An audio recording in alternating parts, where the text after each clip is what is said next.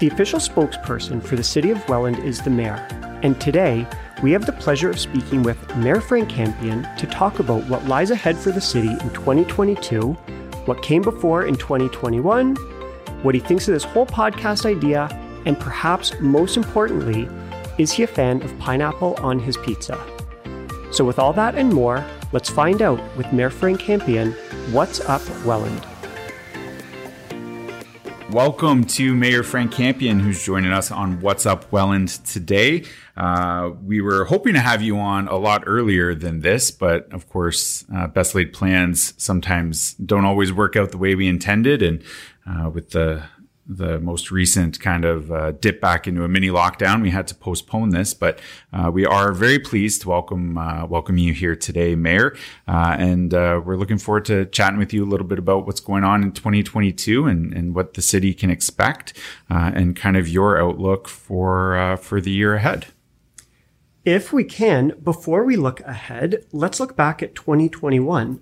What were some of the highlights to you? Well, 2021 was, uh, if we want to talk about highlights, uh, we have positive and negative highlights. And I think the, the negative highlight was that the COVID 19 didn't end when it was supposed to and extended into the 2021 year. So um, that, that was disruptive to us, but it really didn't slow us down at all. So we had uh, record breaking growth again, uh, residentially, as well as, uh, you know, a lot of industrial commercial um, investment in our community. So those are very positive. Uh, moving forward with uh, the Empire development, you know, we put in some uh, multi-sports uh, facilities that will be opening up in the in the new year, and of course, uh, you know, we we are finally getting closer to getting ready to build the Dain or the uh, Forks Road Bridge in Dain City. So those are some of the highlights. again, just surviving COVID and continuing on the business of the municipality, I think, is a significant achievement. And, and I mean, here we are in, in March, and Paul and I had actually talked about this a little bit. Like, you know, do we want to dip back into 2021 because it may not be a, you know, a fond memory for many. But I think what happened in 2021 really sets the stage for what is coming in 2022, based off uh, a lot of what you just mentioned. Yeah, absolutely. You know, I think. Um, you know, one of the things that we really did achieve was, uh, you know, record spending on infrastructure, things like roads and sewers, and that that's a continuation going into 2022. So, yeah, we set the stage for a lot of things to happen uh, in 2022, back in 2021. so, beyond roads and infrastructure, what else can we look forward to as we are well into 2022? Well, I think 2022 is going to be the hopefully the year where we exit COVID and get back to seeing uh, in-person uh, meetings. We will see, you know, our events coming back. You know, concerts on the canal. Uh, people within the municipality will be able to uh, gather more. Uh, you know, the restaurants will be opening. So I, I, think 2022 is going to bring us into, you know, kind of um, getting back to a more normal situation. We're looking at investment. You know, it's going to continue. We, there's nothing we can do really to stop the residential development within our community. It's it's uh, market 100% market driven, and so we we're going to see that happening. But we are deriving a lot of benefit from residential growth, like you know Empire paying for the Dain City Bridge, like Empire paying for the multi sportsplex behind the um, Flatwater Center. So we're going to see those things opening up. Um, you know, they were constructed in 2021 to a large degree and they'll be opening. So you know, I, am seeing that we're going to have more recreational, cultural events happening in 2022, which would, you know, give the residents uh, getting back to normal, giving them something to look forward to. Uh, you know, again, we're going to be spending a lot of money uh, on infrastructure, so you're going to see a lot of construction throughout uh, the area. And we've got a couple of um, industrial developments that are going to come online. They're under construction now. We'll see that happening. So, you know, but I think the big news for 2022 is just reopening all of our recreation and cultural events so people have things to do. You know, we haven't had parades. We haven't had uh, the Rose Festival. So all those things will be coming back hopefully in, in 2022. And uh, I'm really looking forward to, you know, engaging with the community, you know, seeing them at all these events and, you know, the market square be fully open. So looking forward to a very positive, uh, entertaining and fun 2022. And it won't be difficult to have a fun 2022 based on what we've experienced in 2020 and 2021. so, uh, you know, it's not going to be, the bar is set low at this point, but I think we're going to really excel on those types of uh, activities. Well, and I think you hit the nail on the head with, you know, the things that are uh, you know, people are going to be looking forward to from a recreation culture perspective, right? Getting back outside, getting into their programs, concerts on the canal, just uh, so many of the things that people are are or were accustomed to doing, you know, uh, throughout the the seasons uh, that were kind of put on hold for the last couple of years. So, um, yeah, it, will be good to get everybody back out and, like you said, kind of you know reintegrating with the community and, and getting back out to the events. Uh, and, and, with all of the things that you just mentioned, uh, you know, obviously as the mayor, you have uh, involvement in uh, many, if not all of them. Uh, you know, whether it's approving projects as as a member of council or uh, you know working with the community on various things. So your schedule as a mayor is is packed. It is full from tip to toe. Uh, even you know, working with your executive assistant Teresa to book you for today, it was you know okay, a bit of a you know a puzzle, right? Trying to figure out when we could uh, when we could get you in because you don't just have city responsibilities as the mayor, you also have regional responsibilities. So. Can you tell us a little bit about how that balance and that you know kind of schedule fills up so quick with uh, everything that you have going on? Well, yeah, it's definitely a busy schedule, and it's going to get busier. You know, if we again just looking back at 2020, 2021, you know, there are a lot of things that I participated in, things like, uh, you know, the Association of Municipalities of Ontario, AMO, uh, FCM, um, you know, those types of uh, events that took up a lot of time. So it was kind of uh, kind of a holiday from having to do some of those things in the past, but they're going to come back full force now. So it's going to get extremely busy. It's it's uh, not difficult to balance because Teresa, my executive assistant, is very good at scheduling. Um, you know me and making sure that I show up at the right place. she keeps right you on time. track. Yeah, exactly. Yeah. So you know, I was just in the office a couple minutes ago. She said, "You better get going into, into the, uh, the, the show here." So, uh, but you know, with the region there's a lot of overlap, you know, talking about the region and what's happening in our own municipality. And I think that's the importance of having uh, the mayor uh, sitting on regional council uh, because, you know, a lot of the planning issues, a lot of, uh, you know, the infrastructure issues are, are yeah, they overlap, and, and, so we work with the region on a lot of those things. But essentially, uh, yeah, it is a very busy schedule, and that's sort of the life of, of a mayor and to a degree other politicians as well. So it's it's just kind of a fact of life, and um, you know. I hope you had a great experience dealing with Teresa to get me uh, involved in this. So we did, yeah. no, Teresa is uh, she's fantastic. So we'll uh, we'll make sure to go back to her. Maybe we'll get her to schedule everybody. She, she she is a rock you star. even here before uh, our schedule time. well, she, she, is the uh, the uh, community producer for my television show on Yes TV, so she's got some expertise in the field. Excellent. And, and so, you know, we've talked a lot about, uh, you know, the kind of official mayoral responsibilities with council and regional council and things like that. But when it comes to staying connected with, you know, the constituents in the city and the people who, you know, send you emails and phone calls and want to, you know, bend your ear about this, that, or the other thing, how do you balance or how do you kind of, uh, you know, make sure that you can carve out a little bit of time for, for those folks who want to chat with you? Yeah, that, becomes just part of my scheduling day. So again, uh, people want to talk to me, we, you know, Teresa sets it up and we can certainly have meetings. You know, as we get out of the COVID uh, situation, we'll be able to have more in-person uh, meetings with people. But uh, you know, we do have I do have put out put out an e-bulletin with a message uh, to the community as well as a message, mayor's message that ends up on our website. Um, and a lot of it has to do with just normal life. So I will meet with people in a grocery store. You know, I do my own grocery shopping. Uh, I go walk. I walk on Merritt Island every Wednesday and talk to people on the island. Uh, so it, it's always important to stay connected with the community.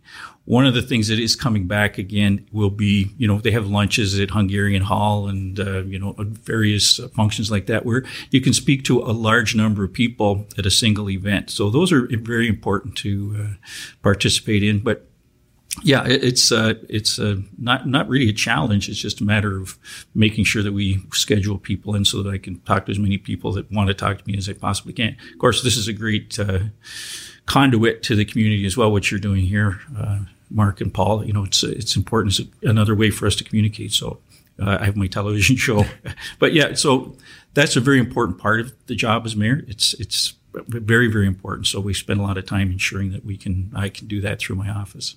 So if you see Mayor Campion in the produce aisle at the grocery store, he's he's ready to chat. Absolutely, and uh, you know, and people enjoy it. You know, people are respectful of my time, but uh, certainly they talk to me. And again, just walking on the island, you know, uh, Merritt Island, the lots of comments about, you know, I hope you can continue to, you know, clear the snow and clear the ice on Merritt Island. I had great conversation with people, and fortunately, I was able to say, yeah, yes, we are, and uh, they're very grateful for that.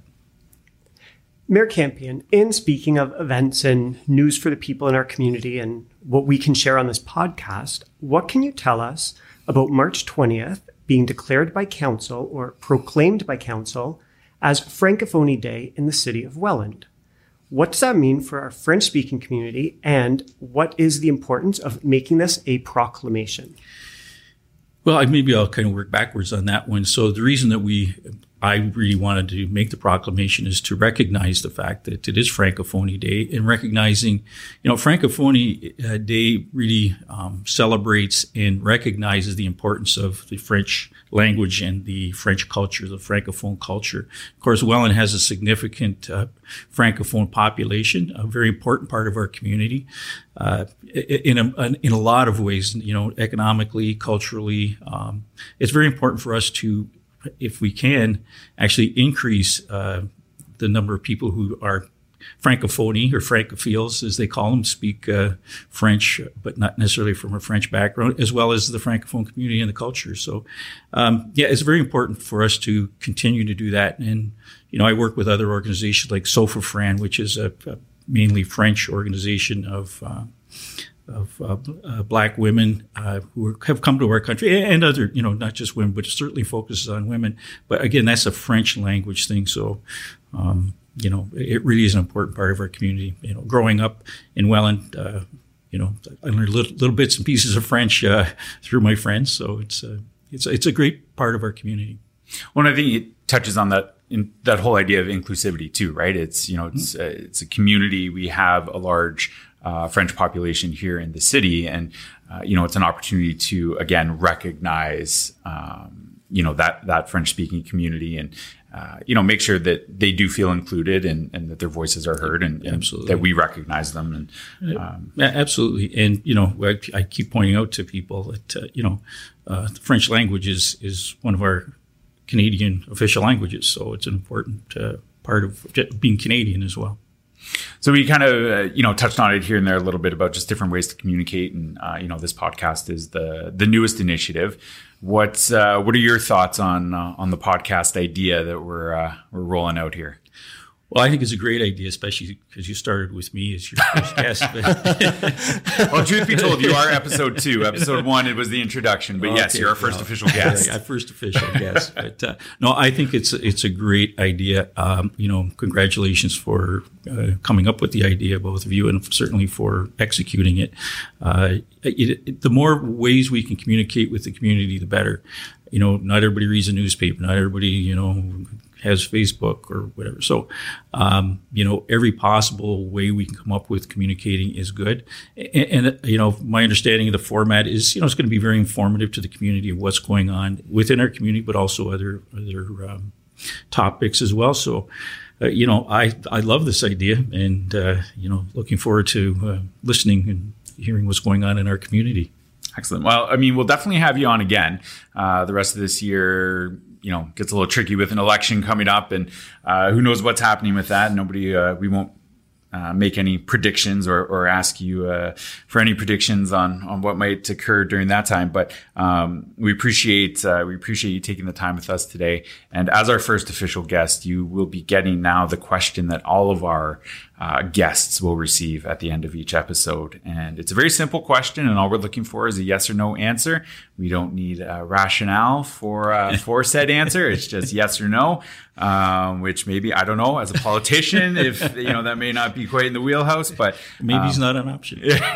no, it's already right. Just, yep. You know, looking for that uh, third option, but um, given uh, you know, given uh, some of the conversations we've had uh, as a group uh, running the podcast, we would just like to know, Mayor Campion, pineapple on your pizza. Are you a fan? Yes or no? You never put fruit on a pizza. we were looking for just a yes or no, but we got a little bit more that is, from the That mayor. is a decisive no. Yeah. I will take that as a decisive Absolutely no. I thought you were going to ask me my favorite color. No. Now, you know, it's funny, just before we wrap up, I had said the same thing to somebody about, you know, fruit, you know, fruit on a pizza. And they said, well, what about a tomato? Yeah, well, it's, you didn't ask me if you put pineapple juice on. That's tomato juice in particular that uh, is mostly in the pizza. But yeah, you got me on that one. So, but the answer still remains no. See, you ask a simple question, you end up down a rabbit hole anyway. So That's it really doesn't matter. But anyway, Mayor Campion, thank you very much for joining us today. We really appreciate it. Uh, we hope that, um, you know, the, the listeners will have found uh, some of what we said today informative and, and help them understand better, uh, you know, what goes on from the mayor's office and some of the roles and responsibilities that you have. So uh, we appreciate it very much, and we'll have you on again as soon as we can. Great. Thank you very much. I re- really appreciate it. And, and it's fun. Thank you, Mr. Mayor. So we hope you enjoyed our conversation today with Mayor Frank Campion. And as mentioned in the first episode of this podcast, at the end of each episode, uh, whether it's Paul and myself, Paul and Tara, Paul, Tara and myself, or whoever happens to be uh, hosting, what we're going to do is we're going to bridge the gap between uh, what we heard from our guest and, and kind of our key takeaways uh, from the episode. So, uh, Paul, what, what, what were some of the things that you took away from what Mayor Campion said today? I most appreciated his focus on the infrastructure that happened in 2021 and how much is planned for 2022. Welland is a quickly growing, quickly changing city, and by getting the pieces in place to help us achieve that growth, then Welland will just continue on its upward trajectory. And just hearing his excitement and passion about something like roads and bridges is uh, is great because who would have thought roads and bridges could be that that much to get someone excited? Absolutely. I think one of the, the big things for me was, uh, you know, just the mention of recreation and culture and events and people getting back out and enjoying the things that they've become so accustomed to uh, to doing, you know, especially in the spring and summer seasons. And uh, you know, for the mayor, uh, you know, who is somebody who is out at these events, and you know, he mentioned being out at the grocery store and chatting with people, and just you know, all of those things that uh, I think sometimes maybe we take a little bit for granted because our grocery trips now are get in, get out, and you know, go home, wash your hands, right? Whereas before you you know browse a little bit, you chat with somebody you know, and you go from there. I think our days of taking that for granted are done in that as Welland reopens and as our events get into high gear, um, people can look forward to engaging with one another. And it's not the taken for granted, oh, of course it's the Rose Festival. It's something now to look forward to.